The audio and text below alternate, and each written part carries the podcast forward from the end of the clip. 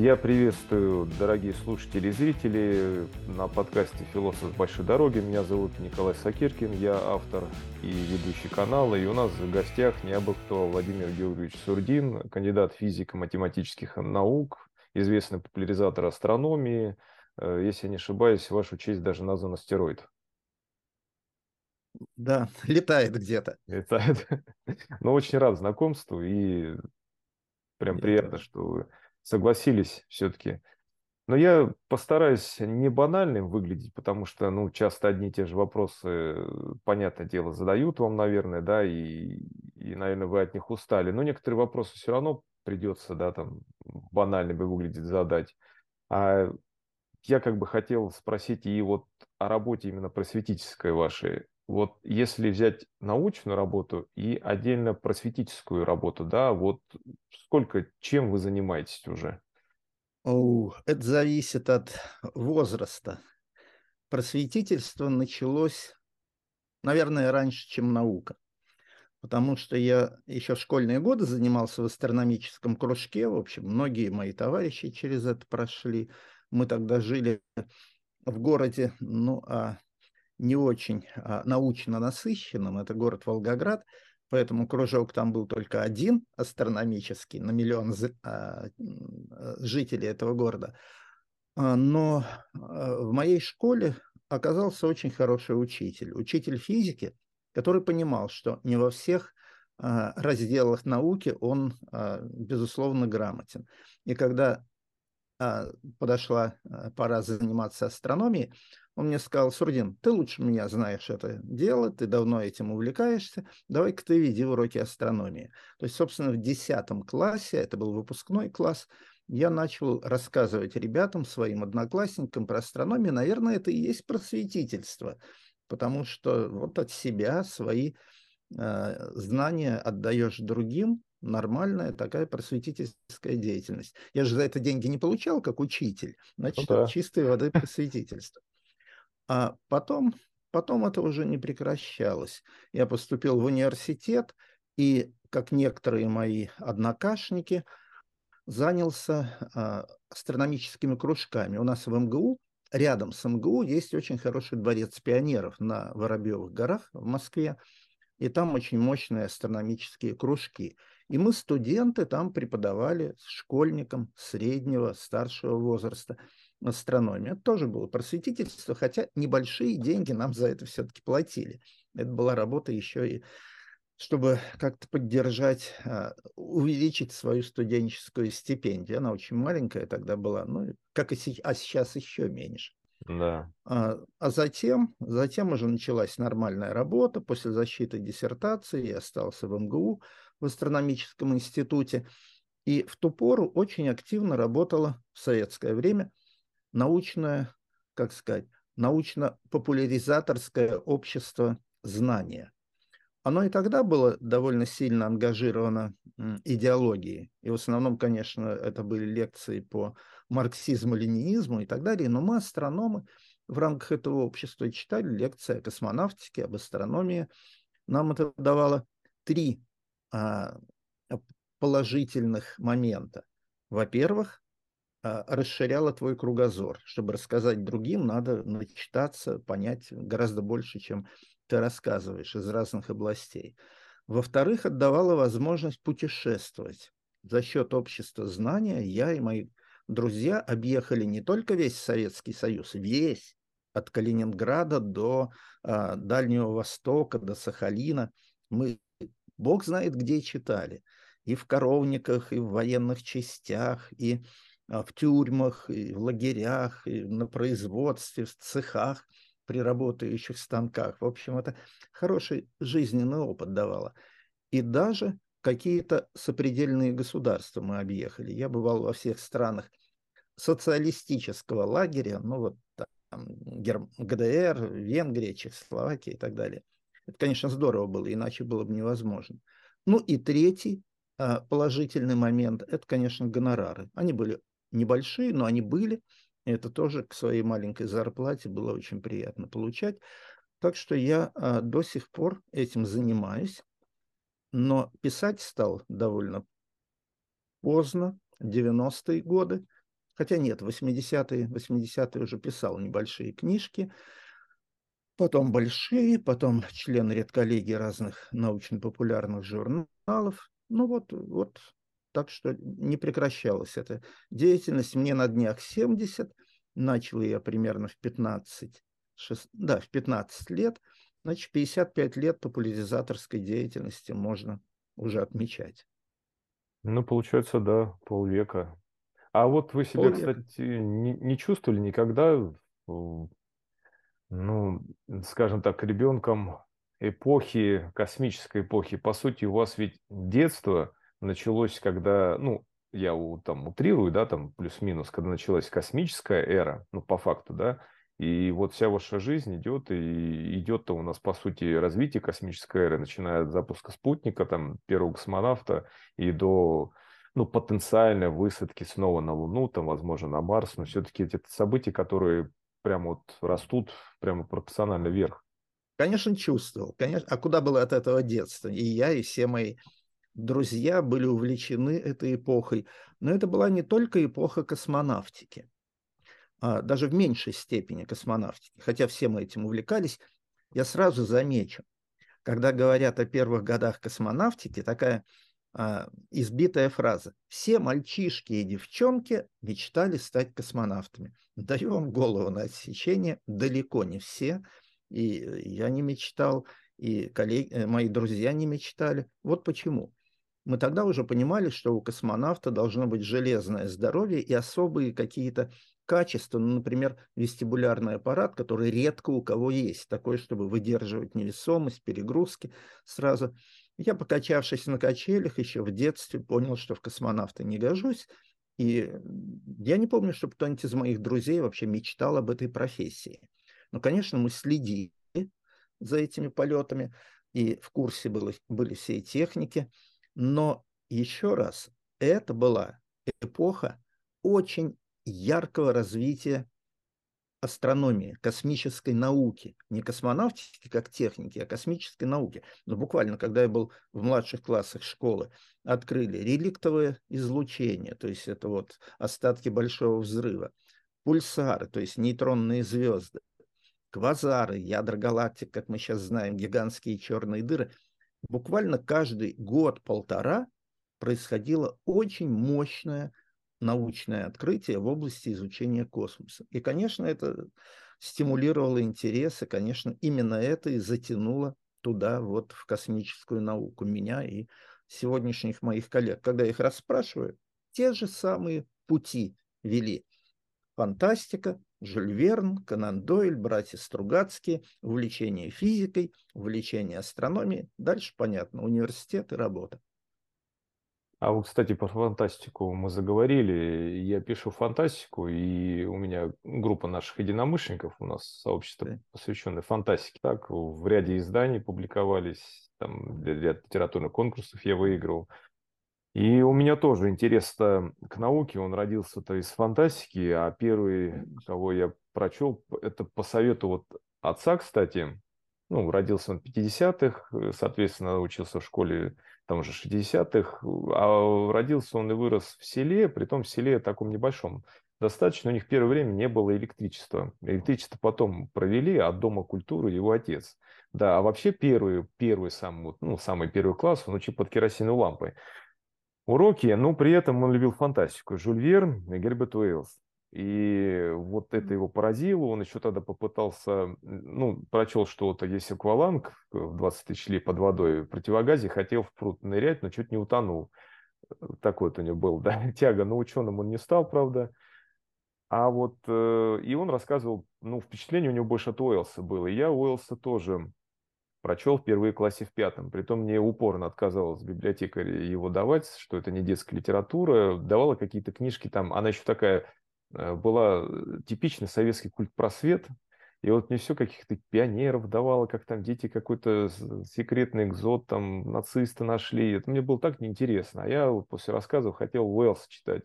Я его прочел, и у меня даже первое время был какой-то шок. Мне, помню, ночью снились какие-то, ну, небывалые сны просто после такого на детское сознание легло. У Уэлса же у него еще немножко всегда триллер, детектив намешан, у него такой вот что-то на грани ужастика даже. Вот «Острый доктор Моро», «Машина времени». И это прям сильное впечатление. Да, я тогда вот читал фантастику. Вот, ну, у меня при этом как-то вот даже родители. Мать не любил фантастику, отец любил. Он вроде бы как бы фантастику любил, но говорил, что это все как-то не очень серьезно. Ну, как-то по меркам еще советского воспитания ее относили к детско-юношеской литературе. Типа вот повзрослеешь, у тебя будет посерьезнее литературное увлечение. Но я вот как-то остался вот верен фантастике. Но единственный момент такой, вот я сейчас замечаю, что э, она, наверное, не поспевает, фантастика. Вот я читаю, есть хорошие современные фантасты, но вот такой бум от них у меня не происходит. Вот старых откроешь, я очень люблю англоамериканскую фантастику, она для меня такой знак качества. Вот та фантастика вроде бы устарела, но в ней чувствовалось что-то такое вот. Видимо, сейчас, наверное, так развилась наука, что получилась наука фантастичнее фантастики. А я думаю, дело не в этом наука XIX, начала XX века писателям была понятной. Они ее а, глубоко понимали и могли в своем воображении экстраполировать на там, ближайшее будущее, на более далекое будущее. Тоже ошибались.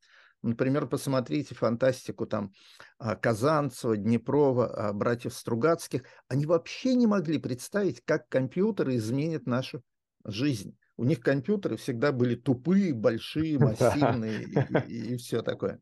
Вот. Но в смысле механики, там, полета и так далее, то есть вот более знакомых нам такой кухонной фантастики, кухонной механики, они, конечно, ее понимали.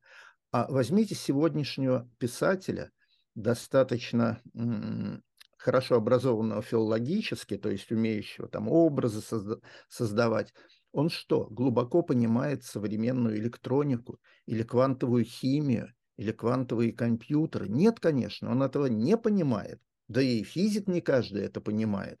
И химик не каждый понимает многие направления химии, биохимии особенно. Как фантазировать, если у тебя нет четкого представления о современной науке? А ее почти ни у кого сегодня нет. Очень узкие специалисты разбежались по своим направлениям, и каждый понимает свое.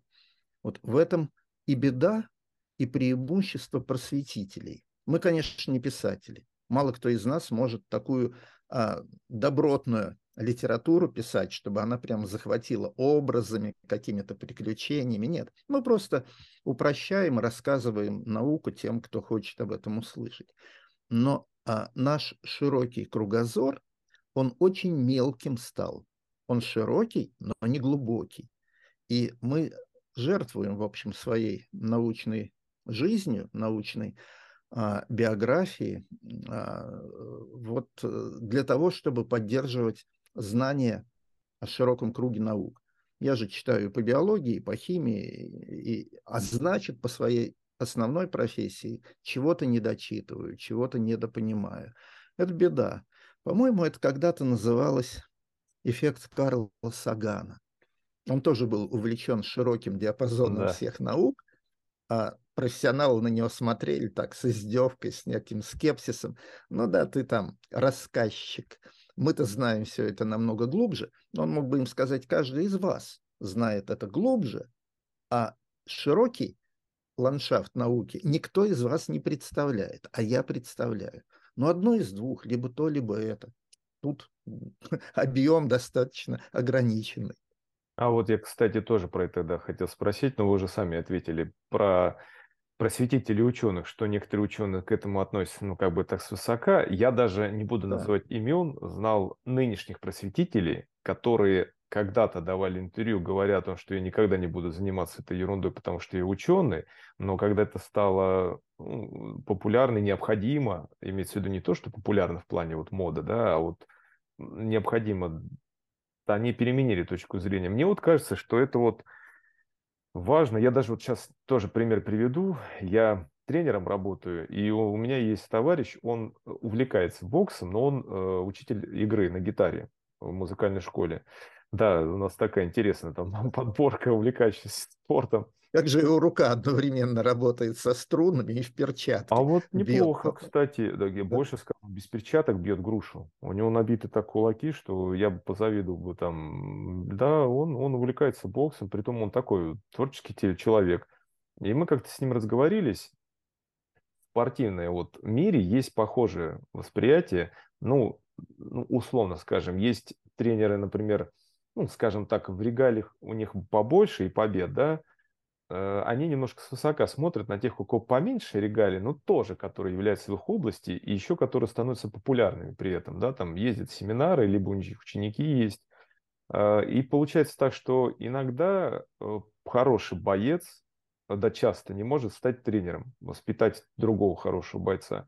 Ну вот, например, посмотрите, там Майк Тайсон, знаменитый боксер, но у него ни одного нет ученика, кстати, когда он воспитал. А вот его тренер, да, Каздамат. Глядя на лицо Тайсона, я бы сразу сказал, что он не станет учителем. Ну да, а вот его учитель... Он инструмент инструмент. А вот его тренер Каздамата, он был ну, своего рода интеллигентом в свое времени. Он никогда не дрался на профессиональном ринге, но он просто делал одного за другим суперкрутых чемпионов. Он был именно педагог и, ну, можно сказать, просветитель. И вот мы как-то разговаривали с этим вот учителем игры э, на гитаре. Ну, он говорит, ну, как бы, понимаешь, говорит, вот есть у нас учителя, которые работают с всякими вот, ну, призерами каких-нибудь конкурсов, то есть он прям вот сделает профессионального лауреата. А я, говорит, работаю с такими вот, дай руки если есть у него, говорит, две руки, я, говорит, его по-любому научу играть на гитаре, хотя бы как-то. Лауреатом он не станет, говорит, и я их не готовлю. Но вот любого возьми, говорит, даже криворукого, говорит, если пальцы есть на руках, он у меня заиграет на гитаре.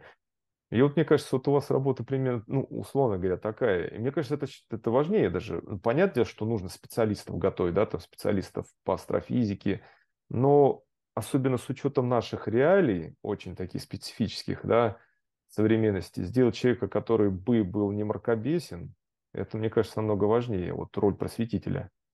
Ну, тут сравнивать-то сложно. Вот, не знаю, едет паровоз, там машинист рычагами управляет скоростью там, паровоза, а кочегар уголек подбрасывает. Ну, кто из них важнее? Ну, ну тоже оба. Верно, да. А еще кто-то ходит, колеса смазывает время от времени. Там. Вообще мы про него не знаем, а поехал бы паровоз.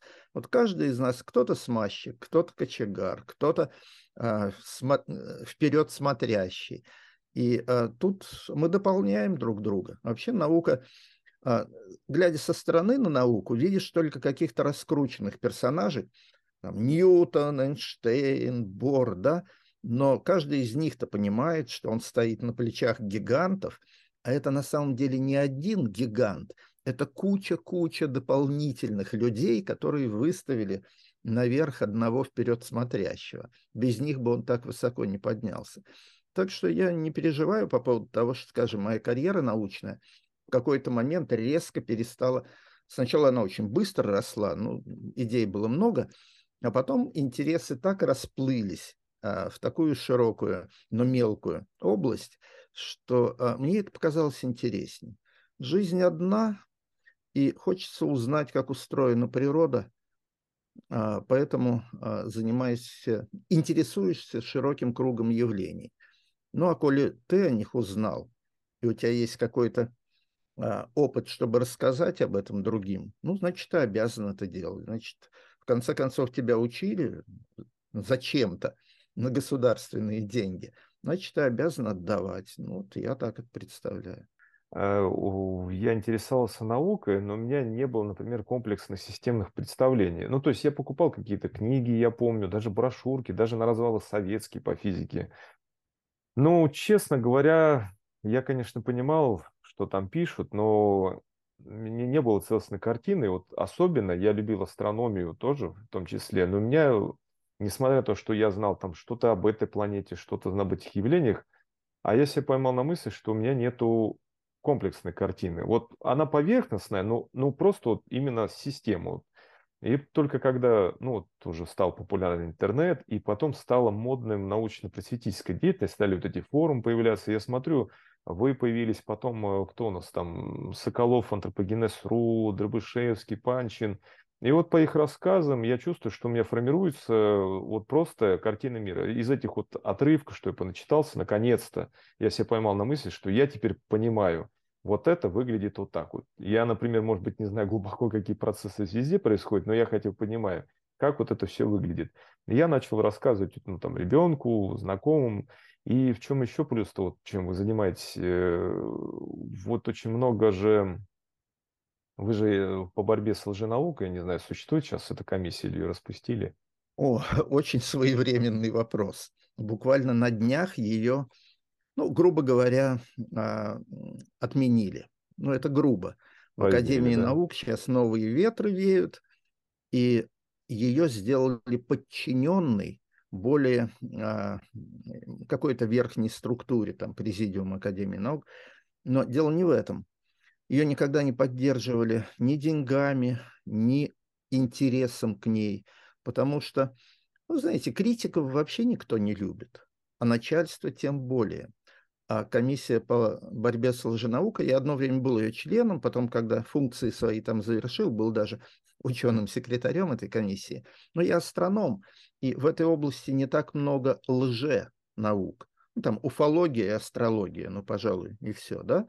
Я там написал, что надо, выступал, где надо, и лженаука а, наиболее вредная а, в другие плоскости переместилась. Это медицина, экология, а, продукты питания, там, где можно обманывать э, и население, и начальство, и получать на этом большие дивиденды.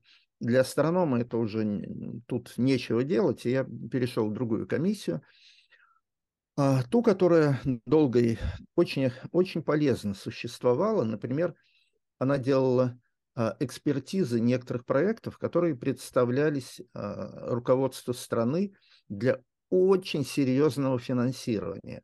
И члены комиссии, это, как правило, академики либо доктора наук, очень маститые, очень совестливые, неспособные наступить себе на горло и пропустить какую-то чушь, они просто берегли государственные деньги. Они закрывали проекты, которые были явно пустышками, но требовали гигантского финансирования всякие торсионные поля и прочая фигня.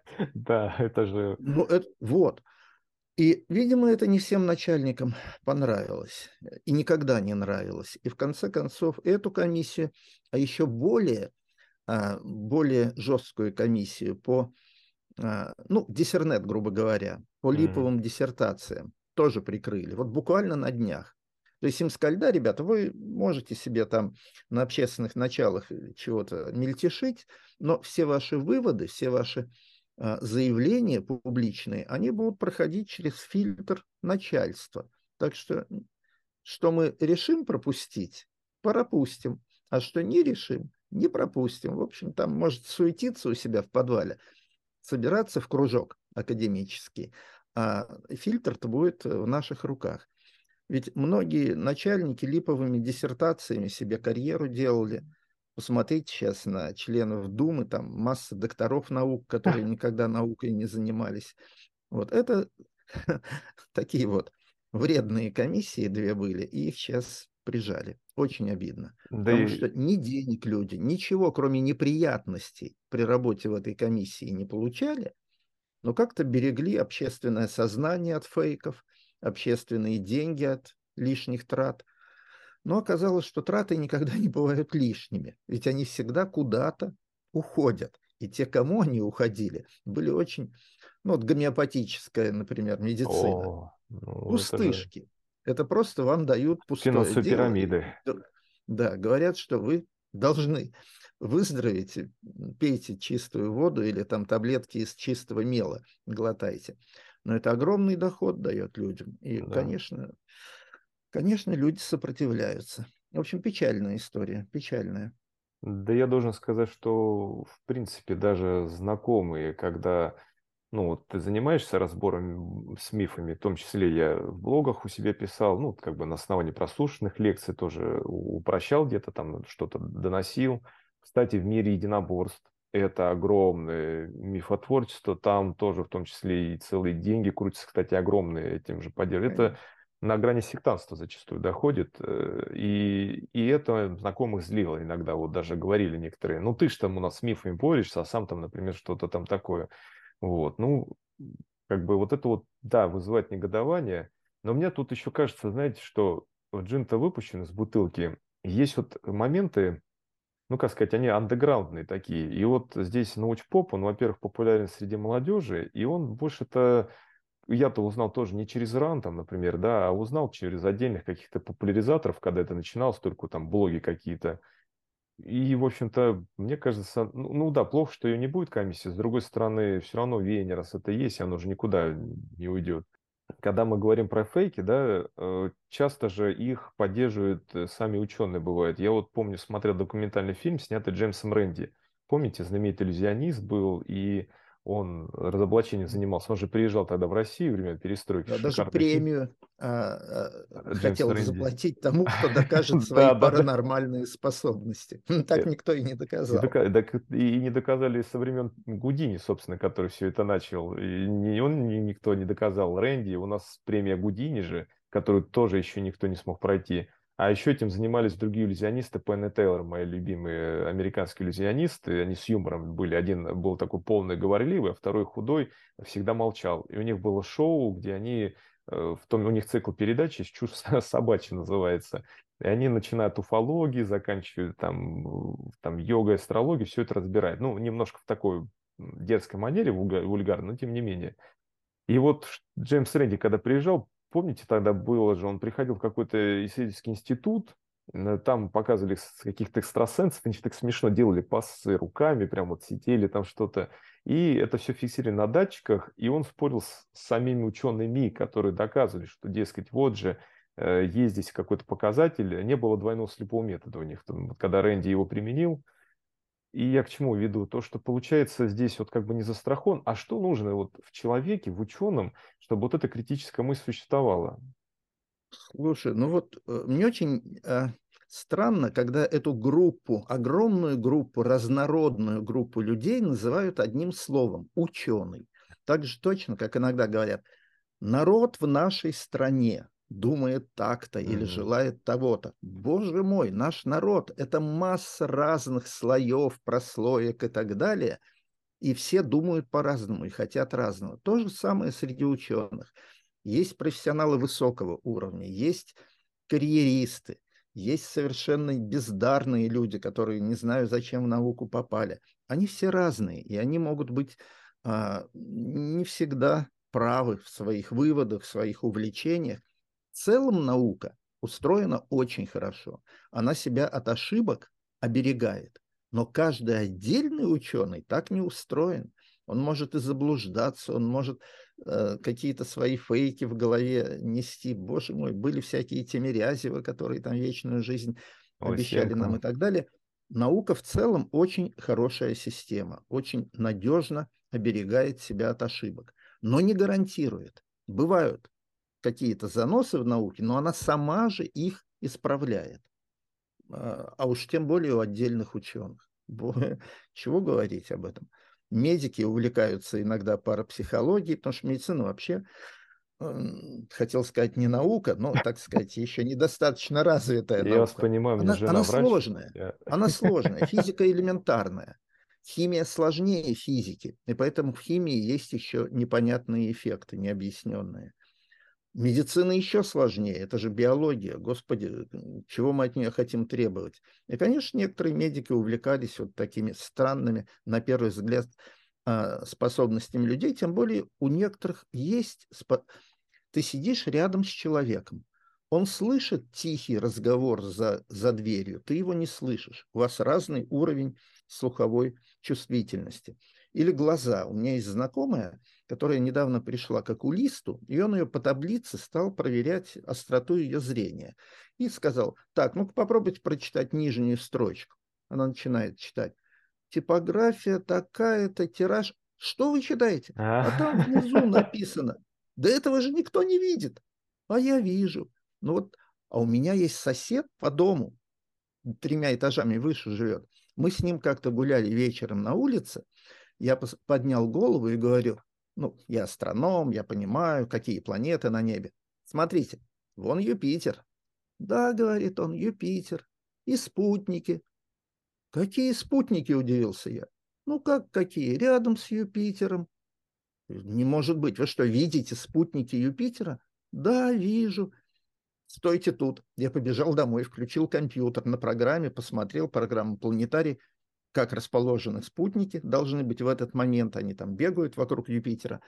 Спрашиваю у него, как они расположены. Ну вот три справа, один слева. Да этого же не может быть. Да я всегда их видел. То есть действительно чувствительность некоторых наших э, органов разная. Некоторые есть, я видел, как Вольф Мессинг выступает. Великолепно. Но у него очень большая была развитая чувствительность на тонкие там движения, какие-то подрагивания человека, и он выяснял, куда спрятана там какая-то вещь в зале. Поэтому может случиться вот такой вот, как сказать, переворот мысли у некоторых неглубоких профессионалов, но его исправят другие профессионалы. И наука в целом никогда не ошибается надолго и серьезно. Отдельные ученые, ну, почему бы и нет, ошибаются. Вот, кстати, про гуманитарий хотел спросить. Я недавно буквально тоже разговаривал с научным журналистом Ильей, э, да, я хотел сказать Коротовым, Кабановым. Мы старые друзья с ним, да, он замечательный человек. Да, вот мы тоже так с ним прям душевно поговорили, и мы как-то разговорились, э, то, что, ну, среди научной среды и популяризаторской среды, у того же Панчина, Соколова, у них такое отношение, ну, гуманитариями не скажу, что как вот привзято там к философии, как правило, что это как бы ни о чем, это не, не до наука, а вот Илья, он наоборот э, смотрит, ну, опять-таки, не, не, не, не в целом как-то, да, вот, вернее, наоборот, в целом, да, э, на него положительно. А я почему спрашиваю? Я э, по образованию, по одному из образований как раз философ, преподаватель философии. Я сам э, от скептического, наоборот, от любви к ней безграничную, даже иногда такого нарциссического самолюбования, до скептиса к ней приходил и до гуманитарных наук. Вот в себе я не любил гуманитарии одно время, прям жутко. Потом я обратил внимание, что ну как-то глупо тоже делить, что значит гуманитарий и естественник, да, даже в плане критического мышления. Я обратил внимание, что это, собственно, никак на критическое мышление влияет. Бывает, что какой-то химик, вот как по врачи сказали, у меня жена врач, у нее столько подружек-мракобесов, это просто ужас. Я не знаю, мне страшно становится за медицину. И у меня мама говорю... была врач, я хорошо представляю этот слой людей, да. Вот. А я вроде гуманитарий чистой воды, но при этом с критическим мышлением даже получше, чем у некоторых знакомых с естественно-научных факультетов у меня. Вот здесь вот э, ваше вот э, мнение в относительно гуманитариев, философии, в частности, вот нужно ли, и есть вот, вот ну, философия астрономической науки, например, можно ли здесь что-то такое?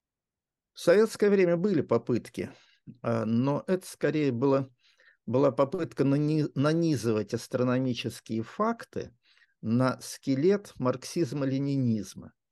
Там, ну, какая-нибудь, какой-нибудь тезис философский. Количество переходит в качество. Ну, вот что-нибудь так. Как бы это нам из астрономии пример полезный найти. А вот большое облако газа и пыли потихоньку сжимается, сжимается, сжимается, и вдруг в какой-то момент оно становится планетой. Но планета – это же не облако газа, у нее совершенно другие качества, свойства, эволюция. Вот вам пример. И вот такие примеры притягивались к этим тезисам. Может быть, кого-то они убеждали, что марксизм-ленинизм работоспособная философия. На самом деле там есть а, экономическая теория Маркса, которая довольно, насколько я понимаю, работоспособна. И абсолютно а, такие христианские идеи, как бы всех сделать счастливыми, независимо от того, хотят они работать или нет, умеют они работать или нет, дураки или они, или умные. Это, конечно, не, не оправдало себя это направление.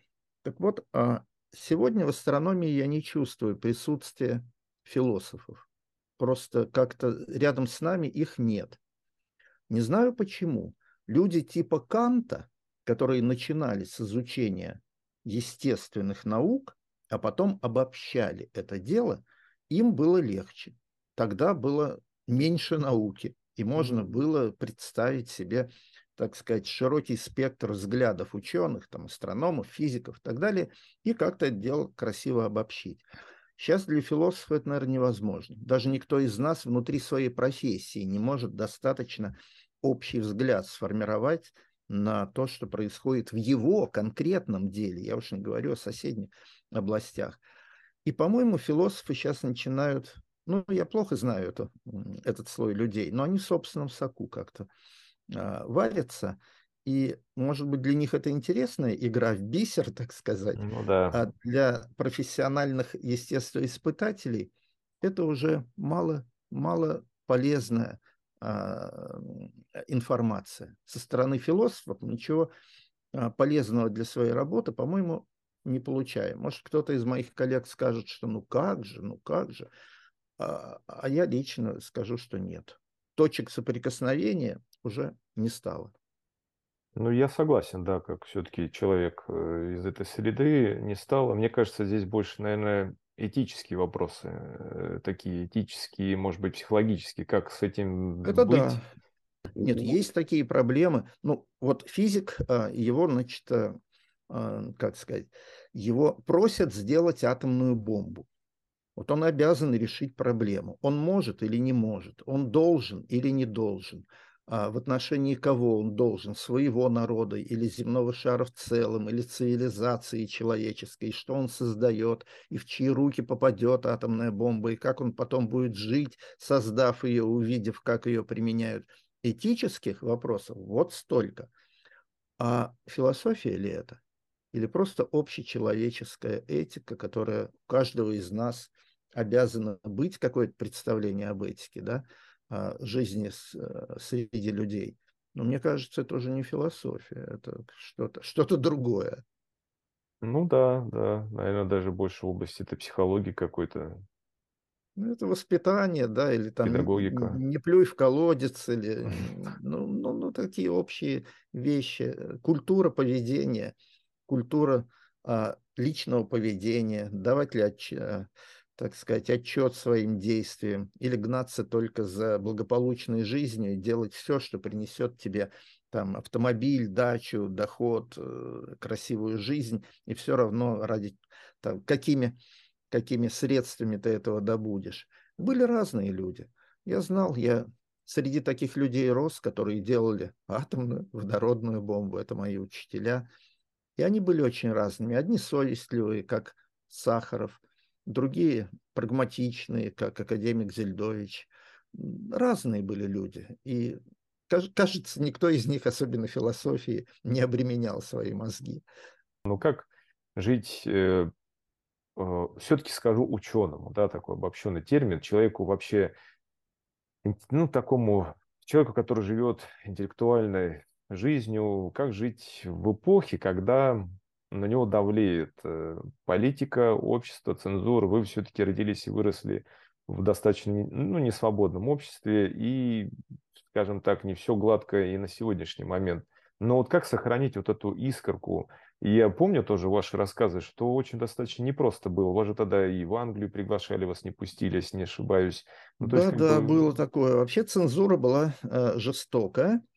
А, даже читая лекции а, в рядах общества знания, я довольно часто с тех мест, куда я ездил и читал лекции, потом получал, а, ну как это, телеги или доносы, ну, скажем просто, доносы, да, приходил вот э, в центральное правление общества знания, а мне мой куратор говорил, Володь, на тебя опять телега пришла. Ты там про американскую космонавтику рассказывал, что она, в общем, в каком-то смысле лучше нашей. Как это так? Я говорю, ну вот в этом смысле лучше. У них там шаттл полетел, у нас еще не полетел. Я честно рассказывал. Да я понимаю, говорил мой куратор, да и рассказывай так. А все эти телеги у меня, вон, видишь, мусорная корзина. То есть тогда формальная, очень жесткая была а, а, идеология и цензура. Но они, эти люди, понимали, что если закрыть все краны, то наши инженеры не узнают о каких-то новых веяниях э, в западной э, технике.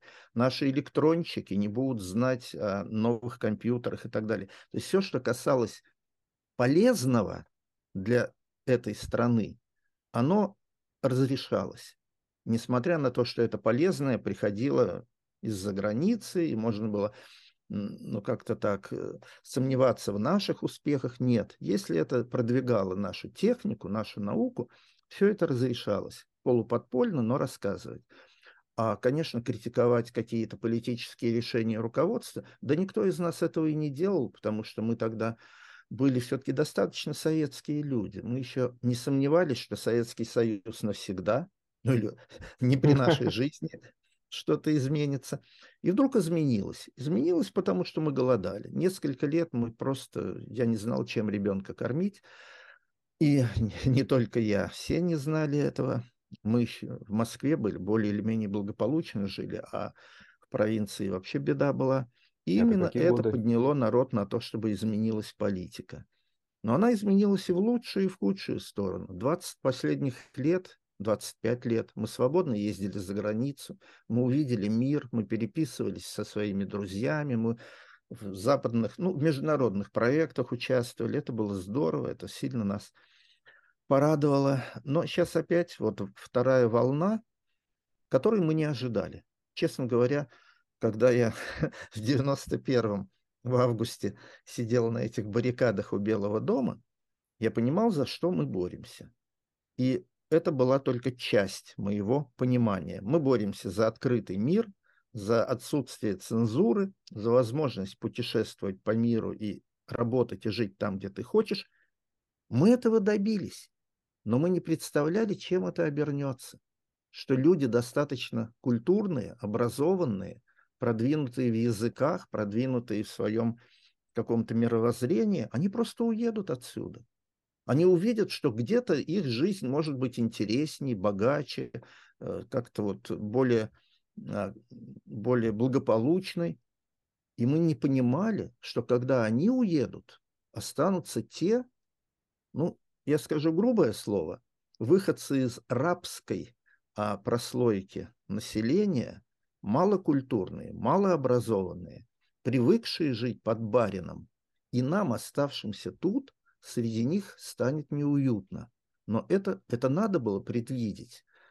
И если бы меня тогда спросили, слушай, а может опять давай Советский Союз, давай закроем границы, закроем потоки информации, тебе же тут будет а, лучше я бы все равно сказал нет. Пусть мне тут будет не так уютно, как было в советское время, но это все равно надо пройти этот этап. Вот такой же этап проходит сегодня Индия, насколько я понимаю. Точнее говоря, проходила в предыдущие годы. Там высокоинтеллигентная, высокообразованная, узенькая прослойка населения и колоссальный балласт абсолютно а, как это у нас называется, глубинного народа, да? Да. Глубинного народа, простого народа. Им там очень неуютно было, было. И они разъезжались, разъезжались по всему миру. И я таких и астрономов, астрофизиков знаю индийского происхождения, которые в Англии, в Америке нашли себе место. Но сегодня исправляется ситуация. Мои студенты, индусы, которые тут в МГУ у меня учились, они там говорят, что ну как-то выравнивается, выравнивается население. Мы научились работать. Те, кто раньше вообще ничего не умели, сегодня на фабриках уже получили какой-то какой-то шанс в жизни, какая-то социальная лестница возникла. У нас она тоже возникает, но есть люди, которым это сильно не нравится. Им проще управлять глубинным населением. Это печальная страница. Как долго она продлится, ну, не знаю. Хотелось бы надеяться, что не очень долго, но такая большая страна, у нее инерция очень большая. Если какой-то процесс начался, он резко не повернет в обратную сторону. Думаю, что не одно десятилетие понадобится, чтобы выросло новое поколение, которое хочет работать, умеет работать и достаточно критично и жестко смотрит на тех, кто а, распределяет ресурсы в этой стране. Пока такого народа у нас нет. Тот, кто мог это сделать, разбежался по более благополучным странам. Обидно, но что скажешь, им там хорошо работается, хорошо живется, и это их право. Может быть, еще и поэтому я в последние годы занялся просветительством для самых маленьких, буквально.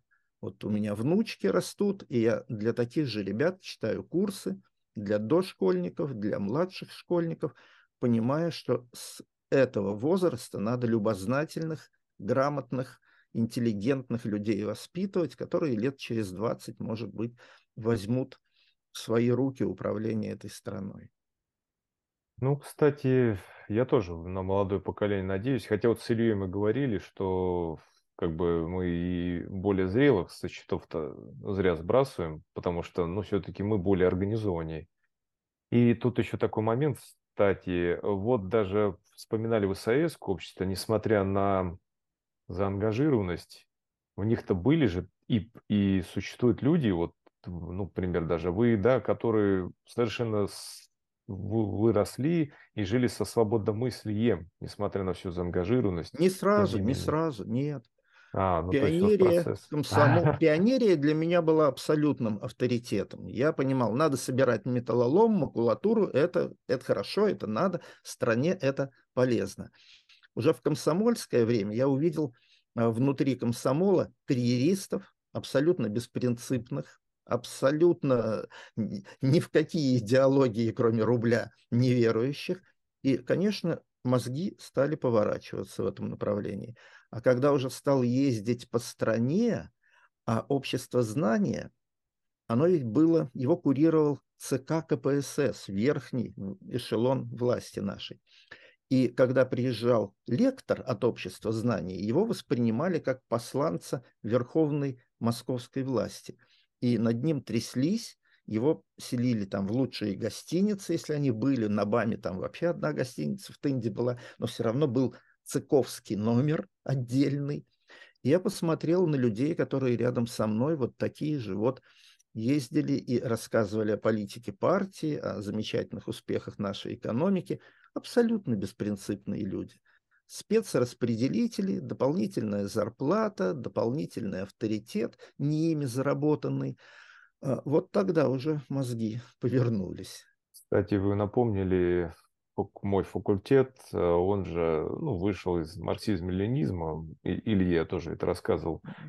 И э, вот это оно оставалось. Попытки уйти были, вроде как кто-то в религию вдавался. Я, кстати, заметил, э, кто был больше всего из комсомольцев-добровольцев, они потом первые же переметнулись куда-нибудь в РПЦ, какими-нибудь там секретарями там, или даже служителями. Они очень четко чувствуют перемены.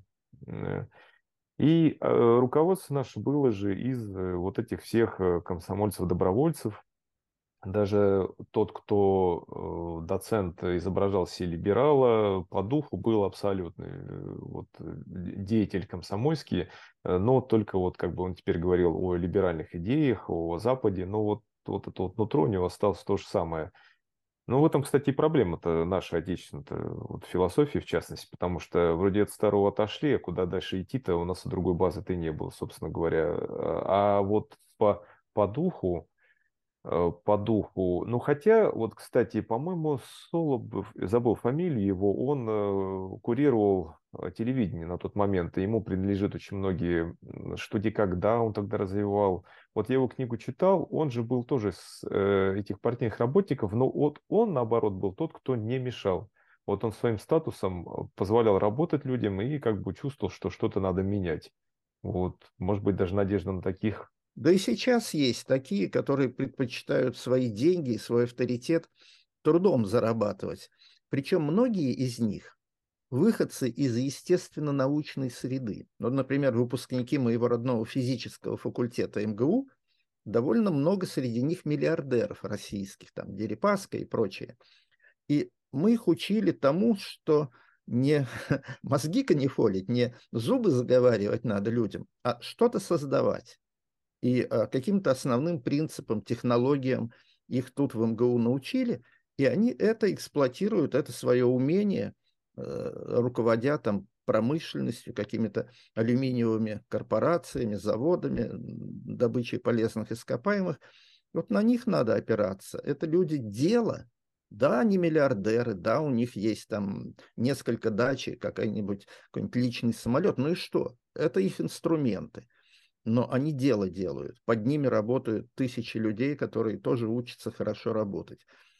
И, а, а, вот те, кого научили только держать и не пущать, а, выходцы из спецорганов, они держат, они не пущают. Но развитие, это не их а, специальность. А, они могут только охранять что-то уже существующее, природные ресурсы своей страны, которые можно эксплуатировать, а создавать их не учили, не по профилю. Но зато вот сегодня они у власти. Бог его знает, как это все будет эволюционировать. Но я надеюсь, мы немножечко подталкиваем в нужном направлении. Я думаю, те, кто так э, в унисон с нами думают, для них это не новые мысли.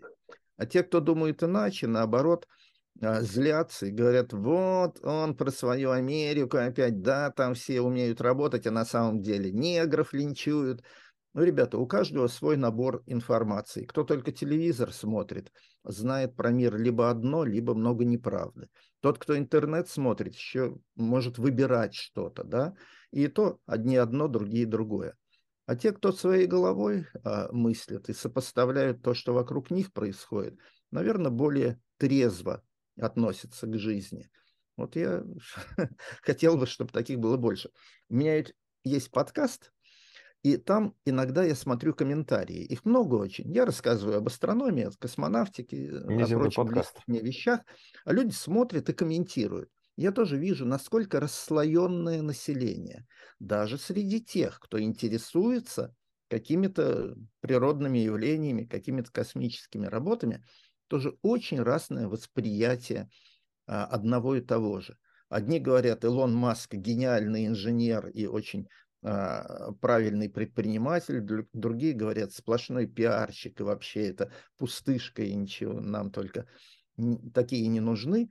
На одном и том же материале совершенно разные представления о людях, о процессах, о том, что нам нужно.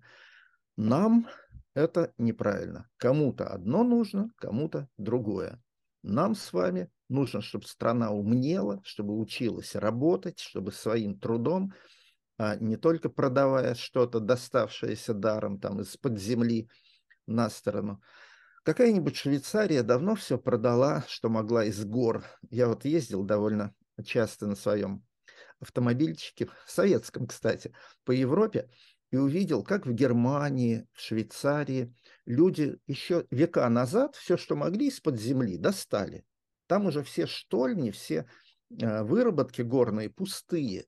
Им ничего не оставалось делать, как научиться работать и продавать то, что они своим умом, своими руками создали. Швейцарские часы, швейцарские лекарства, немецкую технологию. Этим и живут. Дай бог, чтобы у нас скорее нефть и газ закончились. Ну, черт возьми, их еще много, а нас мало. И мы пока продаем это дело и можем на этом благодействовать. А потом научимся работать. Ну почему потом? Давайте сейчас. Давайте оставим этот нефть и газ как-то про запас своим внукам, а мы немножко научимся делать из них хорошую пластмассу, хорошие автомобили и не покупать их у китайцев. Вот китайцы почти все уже из-под земли достали, что могли. У них и земли там не очень много. А, а мы все еще достаем и отдаем китайцам за их дешевые игрушки. Обидно, обидно. Ну, страну не выбирают, в ней рождаются, а потом пытаются ее немножечко цивилизовывать. Вот мы и пытаемся это делать. А вот вы людей вспоминали, да, ну, среди э, миллиардеров, в том числе выходцев из физико-математической школы.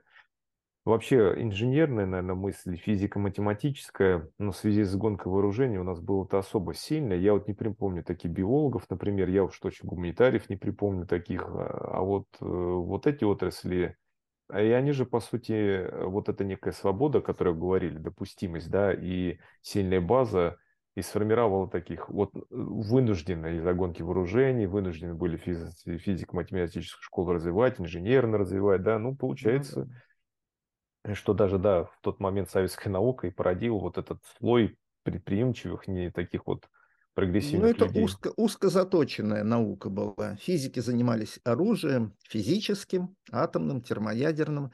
Биологи занимались биологическим оружием. Химики занимались химическим оружием. Поэтому три главных факультета в МГУ со своими огромными зданиями – это физфак, химфак, биофак. Это строилось в начале 50-х именно с той мыслью, чтобы нам создать все виды оружия массового истребления. А, Ну, создали. Ну, хорошие физики на этой почве родились, но ведь они сейчас в основном разъехались. Мы общаемся удаленно с ними. А Потому вот что как, надоело им бомбы создавать. Они хотят а вот, природу исследовать. кстати, про Китай мы заговорили. Вот если взять Китай, как вот у них организовано в отношении свободы ученых? Оно не свободно, да, с другой стороны, насколько я знаю, там не было закрытых границ, э, вот, э, то есть не запрещали выезд, да, там китайцам. Я плохо представляю себе жизнь в Китае, никогда там не был. Единственное, что мне удалось подметить, была эпоха, когда китайцев довольно активно приглашали внутрь Китая из всех возможных цивилизованных стран, создавая им великолепные условия для работы. Я одно время работал в Калифорнии, в Калифорнийском университете, и как раз мой шеф был китаец, ну, такой внутренний американский китаец, просто из осевшей там китайской семьи. И а, в середине 90-х он а, был приглашен, он был такой рядовой американский ученый по фамилии а, Лин. А, его пригласили в Китай, открыли для него институт, целый институт для одного рядового американского ученого. И он там, по-моему, лет 15 проработал и вырастил целое поколение молодых, грамотных китайских астрофизиков. И потом уехал к себе. То есть китайцы вот так активно к себе стягивали профессионалов со всего мира с хорошим образованием, чтобы подстегнуть свою науку. Мы ведь тоже попытались этим путем идти. Вот эти супер-гранты Сколково, они же были задуманы для привлечения русскоязычных ученых, а иногда и не русскоязычных, для того, чтобы они тут подстегнули нашу науку слабо это сработало. В некоторых областях сработало. Были удачные проекты в области космонавтики. Вот я их рассматривал, там был даже э, куратором одного. А, но в основном не сработало. Почему-то приезжают они сюда, и не, даже несмотря на хорошие зарплаты и приличные условия, все равно быстренько э, дрейфуют обратно. Ну, например, вот пример. А, в области биохимии приезжает сюда профессионал, ему создают хорошую лабораторию. Но химия, биохимия постоянно требуют расходных материалов, каких-то реактивов. А в стране у нас их не делают, их надо покупать за границей. Когда вы живете за границей, это очень просто. Вы сегодня вечером написали, ну там электронное письмо написали, утром к вам приезжает машина и выдает э, контейнер с этими химикатами. А я хорошо знаю, как у нас происходит, моя дочка биохимик ты пишешь заявку, через пару месяцев начинается процесс дрейфа этих химикатов через границу, через таможню, очень долго они там отлеживаются, и когда приходят сюда, во-первых, уже качество немножко потерялось, а иногда и сильно потерялось, а во-вторых, ты на полгода отстал от своих коллег, которые в том же направлении работают, а они публикуются на полгода раньше, потому что у них реактивы уже были, а у тебя появились только теперь. А, это а, сильно неудобно. Почему все это у нас так происходит, не знаю. Почему таможня не дает добро научным грузам сразу? Какая-то коррупция там, что ли? Черт ее знает. То ли просто неумение быстро, то ли просто неумение быстро работать. Вот на почте, Почта России, трудно назвать ее коррупционной структурой. Она просто очень медленная. Мое письмо куда-нибудь на Урал бумажное письмо идет две недели, три недели. А я помню, когда работал в Калифорнии, вечером мне пишут письмо из соседнего города, там из Сан-Франциско, утром оно у меня на столе уже лежит. Ну, не, не на столе, там в ячейке почтовой, в общей комнате. Я был удивлен, как это может быть так, а они удивляются, но это же почта. А как может быть иначе? Вот надо, чтобы у нас иначе тоже работали даже те структуры, где формально коррупция вроде не замечена, никакого, никакой прибыли от того, что письмо долго будет идти из города в город России, Почта России не получает. Она просто не научилась четко работать еще. Еще нет конкуренции. Еще только начались конкурентные какие-то там э, службы быстрой доставки, да, возникать. И мы их сейчас отрезали, сказали, нет, это не для нас при такой конкуренции наши тут без работы останутся. Давайте пусть медленно делают свое, что умеют. Критика – это первый шаг к эволюции. Если что-то плохо работает, надо понять, что оно плохо работает, и попытаться исправить. Так работает любая живая эволюция, технологическая эволюция. И мы, думаю, по этому пути идем, и в конце концов будем, будем там, где сегодня, там уже другие, а мы будем там завтра. Ну, ну и что? Все равно мы движемся вперед. Спасибо большое, Владимир Георгиевич, вам за интересную беседу, нужную беседу и беседу воодушевляющую. Вы такой пример научного оптимизма. После вас смотришь в небо и действительно видишь в нем что-то вот волшебное, я вот должен сказать. Вот спасибо вам за эту работу. Смотрите большое. наверх, в отличие от того фильма, который предупреждает не смотреть, не смотреть наверх. Я предпочитаю смотреть наверх и видеть перспективу слушателям я бы посоветовал э, завет Владимира Георгиевича исполнять. Вы пишите комментарии. Не забывайте подписываться не только на мой канал, но обязательно на подкасты канал Владимира Георгиевича. Слушайте его лекции, они очень интересные, воодушевляющие. Спасибо вам большое. Всего доброго.